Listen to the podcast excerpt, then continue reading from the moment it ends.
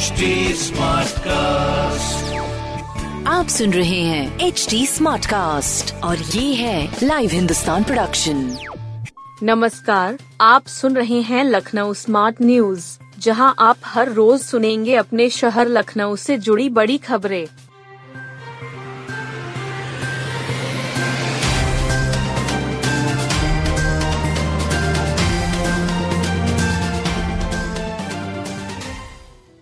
Building मालिकों को अब बताना होगा कि फायर सेफ्टी के इंतज़ाम है।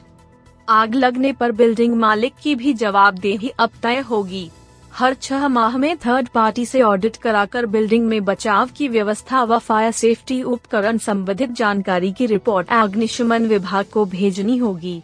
उसे बताना होगा कि उसने अग्निशमन बचाव के सारे इंतज़ाम कर रखे हैं। मालिक ने अगर तय समय सीमा में विभाग को रिपोर्ट नहीं भेजी तो जुर्माना लगाने के साथ ही पूर्व में जारी की गई फायर इन भी निरस्त कर दी जाएगी।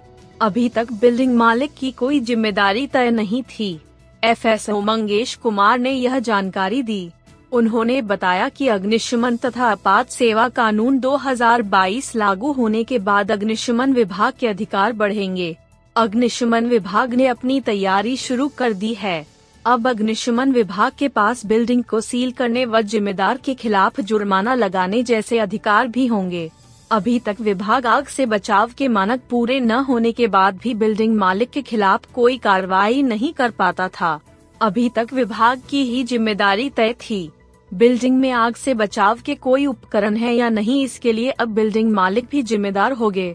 साल में दो बार उन्हें खुद थर्ड पार्टी से ऑडिट कराना होगा।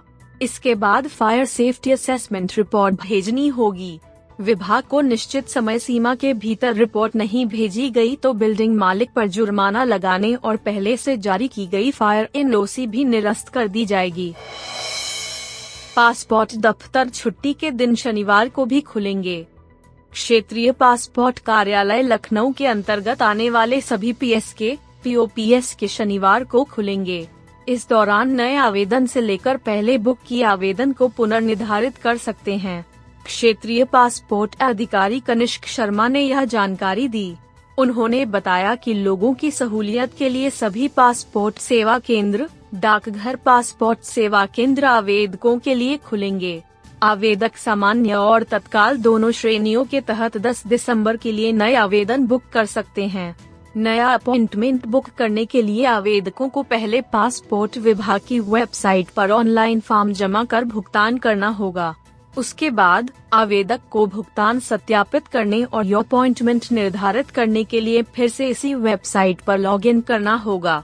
पहले से ही अपना आवेदन बुक कर चुके आवेदक अपॉइंटमेंट को पुनर्निर्धारित कर सकते हैं। यदि ऐसे आवेदक आवेदन के लिए उपस्थित नहीं होते हैं तो उन्हें दोबारा मौका नहीं मिलेगा। तत्काल योजना के तहत पासपोर्ट प्राप्त करने के लिए 18 वर्ष से अधिक आयु के आवेदकों को वेबसाइट पर सूचीबद्ध दस्तावेजों में से कोई भी तीन अपलोड करने होंगे। 18 वर्ष से कम आयु वाले आवेदकों को सूचीबद्ध दस्तावेजों में से दो जमा करने होंगे। पूरा नाम, जन्म तिथि, पिता का नाम आदि विवरण जमा किए गए सभी दस्तावेजों में समान होना चाहिए। जैन मंदिर में तप कल्याणक मनाया, भगवान को हुआ वैराग्य। डालीगंज के जैन मंदिर में जैन साध्वी गणिनी प्रमुख ज्ञानमती माता के सानिध्य में तप कल्याणक मनाया गया। जैन मंदिर में पंच कल्याणक प्रतिष्ठा महोत्सव चल रहा है। इस दौरान बालक आदि कुमार के वैराग्य की क्रिया हुई। अभिषेक, पूजन, वेदी शुद्धि, भगवान ऋषभ देव को वैराग्य, दीक्षा कल्याणक आदि क्रियाएँ हुई। भगवान ऋषभ देव के रूप में सुभाष चंद्र जैन टिकैत नगर, भरत चक्रवर्ती बनने का सौभाग्य पवन जैन को मिला। नृत्य नाटिका में दिखाया गया कि आदिनाथ का परिवार बढ़ता है।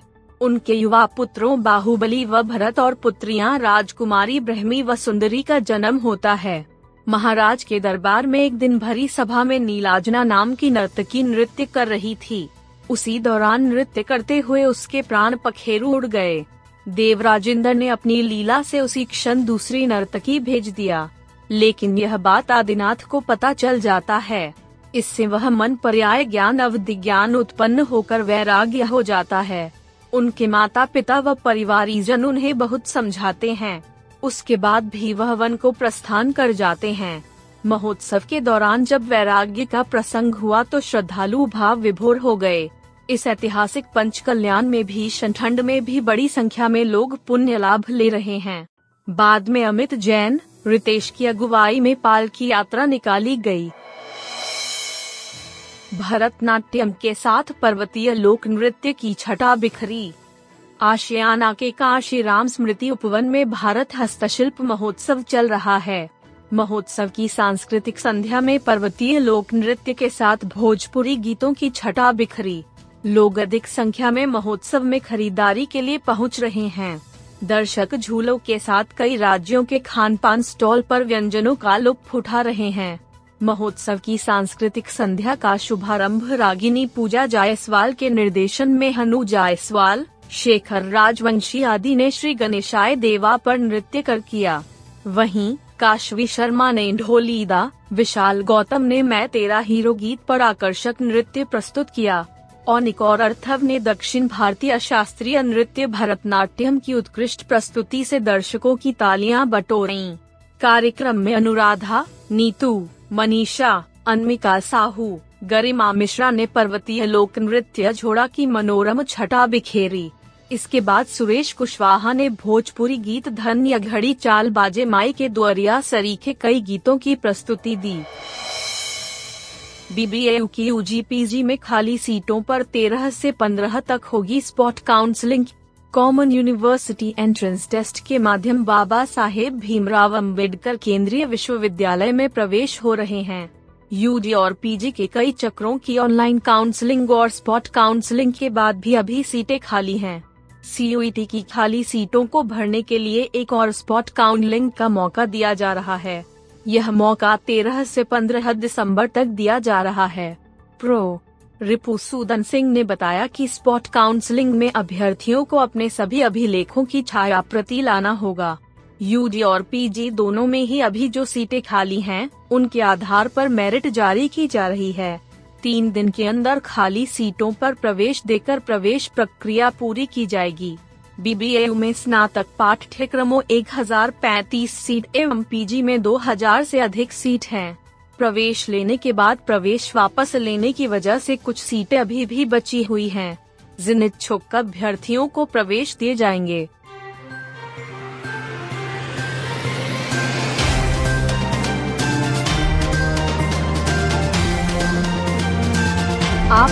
रहे लखनऊ स्मार्ट न्यूज़ जो की लाइव हिंदुस्तान की प्रस्तुति है। इस पॉडकास्ट पर अपडेटेड रहने के लिए आप हमें फेसबुक इंस्टाग्राम ट्विटर और यूट्यूब पर फॉलो कर सकते हैं। हमारा हैंडल है at the rate H T ऐसे और पॉडकास्ट सुनने के लिए log on to W W W dot H T smart cast dot com आप सुन रहे हैं एच डी स्मार्ट कास्ट और ये था live Hindustan production H smart cast